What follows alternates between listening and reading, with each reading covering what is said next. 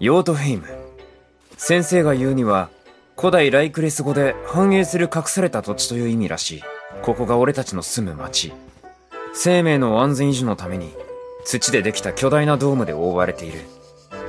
土地と空気を浄化するため各ヨートヘイムには少なくとも一本のユグドラシルの木がなければならない。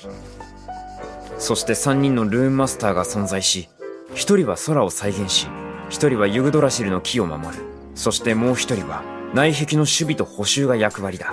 何してんの？行こうぜ。悪い。ルーンマスターはそれぞれ自分専属のチームを持っていてそこから新しい文明が生まれる。これが新しい人類社会の基礎となる。ヨートヘイムが大きければ大きいほどユグドラシルの木が多く存在しルーンマスターが多く働いている。ああ見ろよあの連中。行くぞ。はいはいだからルーンマスターは神よりも崇拝されてきた。彼らの唯一のライバルは王だ。